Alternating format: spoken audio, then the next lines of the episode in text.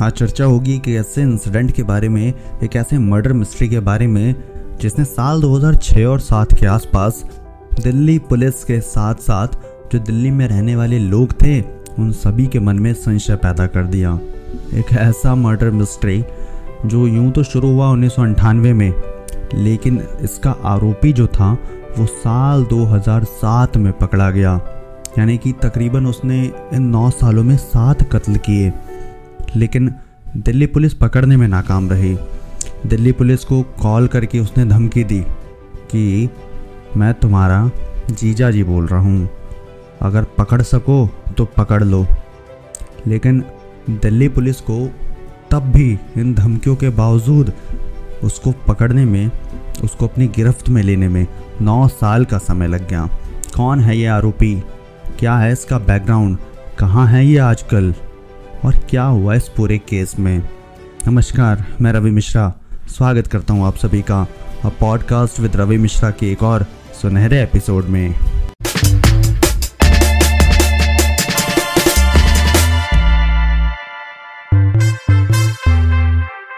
आज की हमारी कहानी एक बार फिर से एक मर्डर मिस्ट्री के ऊपर आधारित है और इसके जो मेन किरदार हैं, जो वो हैं चंद्रकांत झा। नाम याद रखिएगा, क्योंकि इस शख्स का आज के एपिसोड में कई बार ज़िक्र होने वाला है। रहने वाले ये बिहार के हैं और दिल्ली में आए हैं, ताकि वही रोजी रोटी कमा सकें आपके हमारे तरह। यहाँ पर आते हैं, सब्ज़ी की दुकान लगाते हैं, सब्ज़ी बेचते हैं, दो पैसा खुद रखते हैं, दो पैसा घर पर भेजते हैं। लेकिन उन्नीस में न जाने इनके साथ क्या होता है, ये खून कर देते हैं। और खून भी ऐसा वैसा नहीं करते जो लाश होती है, उसका धड़ अलग करते हैं, हाथ अलग करते हैं, पैर अलग करते हैं, सिर अलग करते हैं, और जो धड़ वाला पोर्शन होता है, जो सर के नीचे और पैर के ऊपर का पोर्शन उसको काट कर, टोकरी में सजा कर, तिहाड़ जेल के बाहर रख कर आ जाते हैं। सोचिए ज़रा, क्या मानसिकता रही होगी इनकी। इसके बाद पुलिस इनको पकड़ती है। पकड़ कर कोर्ट के सामने पेश किया जाता है। लेकिन कोर्ट में पुलिस कोई भी सबूत इनके खिलाफ नहीं ला पाती, ना कोई गवाह मिलता है, इस पर फिर कोर्ट इनको बरी कर देती है। सोचिए, इतनी बुरी तरीके से इन्होंने खून किया था उस इंसान का, ना उसके चेहरे की शिनाख्त हो सकी, ना उसके शरीर की शिनाख्त हो सकी, ना उसके घर वालों का पता लग सका। ये तो खैर पहला खून था। इसके बाद उन्होंने और हाँ ये खून इन्होंने क्यों किया, ये भी मैं आपको बताऊँगा। लास्ट तक बने रहिएगा। 27 जून 2003 को चंद्रकांत झा दूसरा खून करता है। एक बार फिर से सेम चीज़ रिपीट करता है। लगभग पाँच साल का अंतर था अंठानवे और तीन में। पाँच साल बाद दूसरा खून होता है, फिर सिर अलग करता है, धड़ अलग करता है, हाथ अलग करता है, पैर अलग करता है, फिर एक टोकरी लेता है। टोकरी में धड़ वाला हिस्सा सजाता है। उसको तिहाड़ जेल के बाहर रख कर आ जाता है। दूसरी बार हुआ था। पुलिस भी सदमे में थी, ये चल क्या रहा है? 20 नवंबर 2003 अब तीसरा खून होता है। एक बार फिर से तिहाड़ जेल के बाहर एक और लाश रखी रहती है। लाश नहीं, लाश के शरीर का कुछ हिस्सा। एक बार फिर पुलिस जाँच में जुट जाती है। अभी तक पुलिस सिर्फ़ और सिर्फ़ जाँच कर रही थी। उसके हाथ कोई सबूत नहीं लग रहा था। पहले केस में चंद्रकांत झा को पकड़ा ज़रूर गया था, लेकिन इसके बाद समझ नहीं आ रहा था कि ये दोबारा रिपीटेडली केसेस हो क्यों रहे हैं, क्योंकि पाँच साल हो चुके थे, पुलिस भी चंद्रकांत झा को भूल चुकी थी। तीन कत्ल वो कर चुका था और तीनों कत्ल बर्बरता के साथ। सर का पता नहीं था, सिर्फ़ और सिर्फ़ धड़ वाला हिस्सा था। अगला जो कत्ल करता है वो 2005 में। 2 नवंबर 2005 को मंगोलपुरी के पास एक लाश मिलती है, जिसमें फिर से एक बार धड़ वाला हिस्सा था। सेम चीज़, कुछ फ़र्क नहीं था, सब खून वो एक तरीके से करता था। लेकिन क्यों करता था ना, उसकी मानसिकता मैं आपको बताऊँगा। आप शौक रह जाएँगे सुनकर। उसके बाद 20 अक्टूबर 2006 को फिर से तिहाड़ जेल के गेट नंबर तीन के पास एक लाश मिलती है। या ये कहूँ कि लाश के शरीर का कुछ हिस्सा मिलता है। पुलिस एक बार फिर से शिनाख्त शुरू करती है। शिनाख्ती कर रही थी क्योंकि उसके हाथ तो कुछ लग नहीं रहा था, लेकिन इस बार उसमें था एक चिट्ठी। एक चिट्ठी रखी हुई थी उस लाश के साथ। उसमें लिखा हुआ था कि मैं तुम्हारा जीजा जी बोल रहा हूँ, अगर तुमने एक माँ का दूध पिया है तो मुझे पकड़ कर दिखाओ। अब ऐसा आरोपी पुलिस ने भी कभी नहीं देखा होगा, जो कि आकर खुद ब खुद पुलिस को चैलेंज कर दे। अब पुलिस के लिए ये मामला जो है और संगीन होता जा रहा था, क्योंकि अगर पुलिस इसको नहीं पकड़ेगी तो ऐसे केसेस श्योरली आगे रिपीटेडली आते रहेंगे आते रहेंगे। पांचवा खून करने के बाद जो लाश के पास से एक चिट्ठी मिली थी, उसमें एक ऐसी चीज़ लिखी थी, जिससे पुलिस को एक क्लू ज़रूर मिला। उसमें लिखा था कि मैं 2003 में जेल से बाहर आ चुका हूँ। अब पुलिस ये समझ नहीं पा रही थी कि आखिर कौन है ये बंदा। पुलिस ये सब समझने की कोशिश कर ही रही थी कि 2006 से 2007 हो गया और 25 अप्रैल को एक और लाश तिहाड़ के बाहर पड़ी हुई मिली।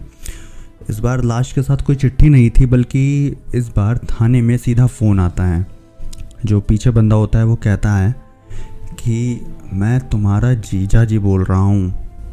अगर पकड़ सको तो पकड़ लो। सेम चीज़ जो उसने चिट्ठी में लिखी थी सात मिनट तक वो उस थाने के एस से बात करता है, उसको धमकाता है, उसको कहता है कि भाई कुछ कर लो तुम, नहीं पकड़ पाओगे मुझे। और मैं ऐसा खून करता आया हूँ और मैं करता रहूँगा।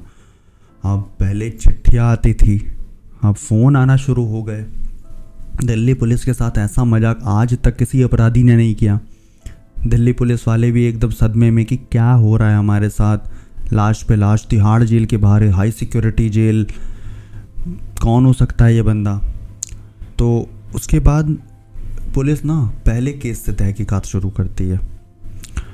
उन्नीस सौ अठानवे में जाँच में पता चला कि एक था बंदा कोई, चंद्रकांत झा करके। जब पुलिस तहकीकात कर ही रही होती है कि एक और लाश आ जाती है 18 मई 2007 को। फिर से तिहाड़ के गेट नंबर तीन के सामने।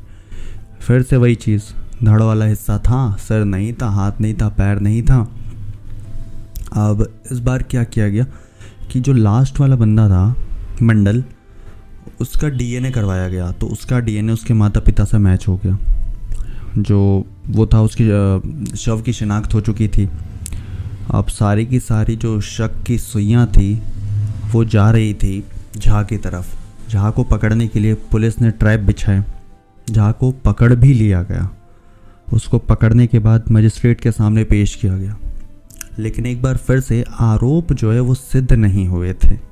लेकिन जब झा को पकड़ा गया था तो उसके घर से एक चाकू मिला था। आखिरी बंदा मरा था, दिलीप मंडल। उसका खून और चाकू पर जो खून थे, वो दोनों सेम थे। पुलिस के पास ये बहुत बड़ा सबूत था। लेकिन जब उसे पेश किया गया तो लगभग तीन चार साल पुरानी, तीन साल पुरानी जो थी वो लेटर था, जो दिल्ली पुलिस के पास था और वो सील पैक लेटर नहीं था। Seal pack letter in the sense मैं आपको ये समझाऊँ कि वह लेटर को दिल्ली पुलिस वालों ने प्रिजर्व करके नहीं रखा था। ओपन लेटर था, उसको कोई भी पुलिस वाला आता और पढ़ता, वापस रख देता। यानी उसको बहुत सारे पुलिस वालों ने टच किया जिसकी वजह से उसकी हालत काफ़ी ख़राब हो गई थी। अब जो बचाव में वकील था, उसने कहा कि ये कोई सबूत नहीं है। इसके आधार पर आप इनको दोषी करार नहीं दे सकते।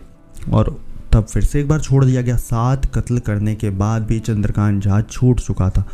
फिर से लेकिन अर्जी डाली पुलिस ने और उन्होंने कहा कि अब हमारे पास पुख्ता सबूत है। कोर्ट ने पूछा, क्या?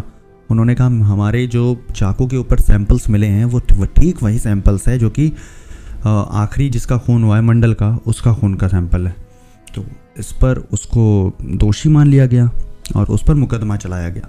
साल 2013 में जो निचली अदालत है, उसने उसको दोषी करार देते हुए लगभग फांसी की सज़ा सुना दी। लेकिन जब ऊपरी अदालत में वो गया तो उसकी फांसी की सज़ा को आजीवन कारावास में बदल दिया गया। अब जब ये बात उठी कि भाई उसने ये सारे खून किए क्यों? क्या दुश्मनी थी कोई? नहीं। इसका सीधा सा सवाल सीधा सा जवाब ये है कि वो सब्ज़ी विक्रेता था, सब्ज़ी बेचता था, और उसके गाँव से लोग आते थे, उसी के पास काम करते थे। कोई जान पहचान का आया तो तीन केस उसने बताए थे कि उसने खून क्यों किए।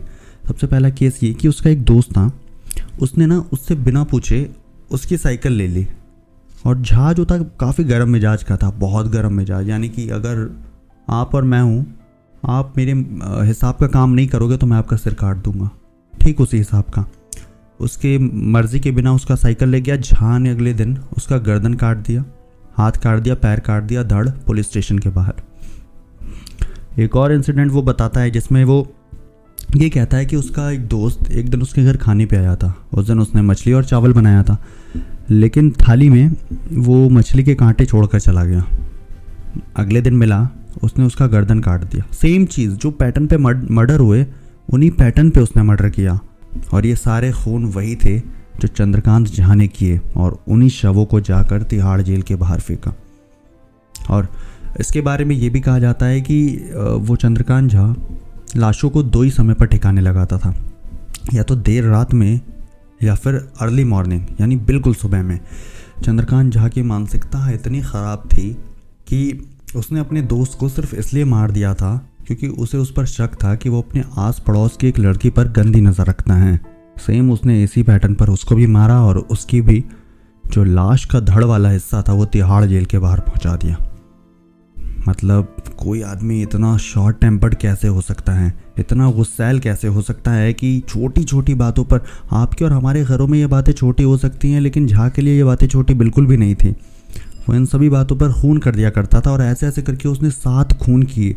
जब पुलिस के हाथ वो आया तो उसने कहा कि, सर, मैं इसीलिए आपके हाथ आ गया हूँ क्योंकि मैं चाहता था, क्योंकि मैं इन सबसे अब तंग आ गया था।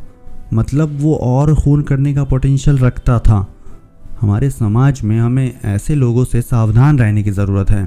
खैर, आज के लिए हमारे साथ इतना ही। मिलेंगे अगले एपिसोड में। तब तक के लिए जय हिंद।